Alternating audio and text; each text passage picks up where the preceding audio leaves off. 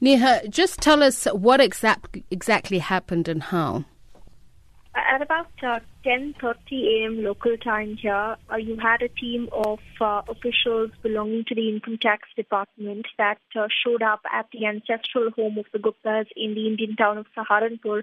This is about uh, 200 kilometers away from India's capital of New Delhi. Now, these officials were accompanied by a police team, and uh, the first raid started at the Gupta ancestral home. From there, they also uh, raided and checked many properties belonging to the Guptas, including a mall they had uh, started many years ago, a temple where uh, an under construction uh, temple is uh, being built uh, in memory of the father of the Guptas, and you also had uh, properties of their associates uh, being raided as well. And uh, that raid has lasted all day. In fact, at the last update that I got was that the officials were taking the statements of some of the people they quizzed today, and we should find out more what the reason for this was. Mm-hmm. Neha, do we know the express interest of the tax authorities in your country on the Gupta owned properties or interests? Is it because of what's happening in South Africa, or is this sub- the subject of uh, a long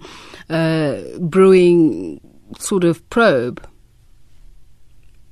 It's unclear so far, actually, if any of this is linked to what's happening in South Africa. So far, uh, as far as the Gupta brothers are concerned, they've received very little media and government attention here in India. It was only when uh, that raid was conducted at their home in Johannesburg that uh, Indian uh, media outlets started covering that uh, story here quite extensively. The Indian government has also uh, not really made a comment on any of this. So it's really unclear, difficult for me to really say or speculate whether this is linked to the probe that that the brothers are facing in South Africa.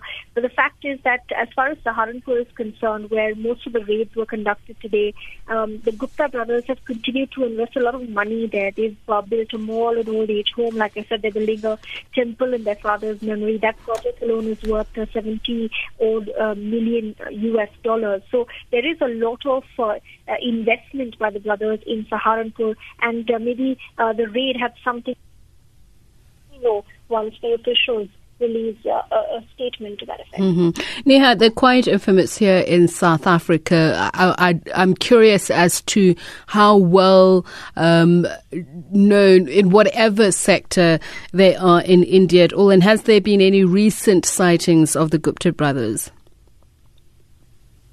The Gupta brothers, in fact, were seen in India just last month, and uh, the timing uh, was a little suspect because when the raid against them was going on in South Africa, when that arrest warrant was issued uh, against Ajay Gupta, he was spotted here in India. He was first in Saharanpur, which is his hometown, where the raid started today.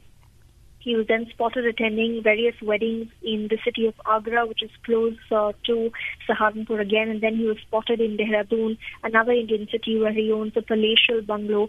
And as far as the Guptas are concerned, very little is known about them. They haven't really been of uh, uh, much interest for uh, the rest of the country but as far as public sentiment in Saharanpur is concerned, their hometown, public sentiment is uh, vehemently for the brothers. Uh, locals there have told me when I've spoken to them that uh, they look at them as a source of pride. They believe that the brothers have given back a lot to the town, and they don't believe there's any truth to the allegations of state capture that are being probed against the brothers in All South right. Africa. Thank you, Neha. Neha Punya, correspondent in India.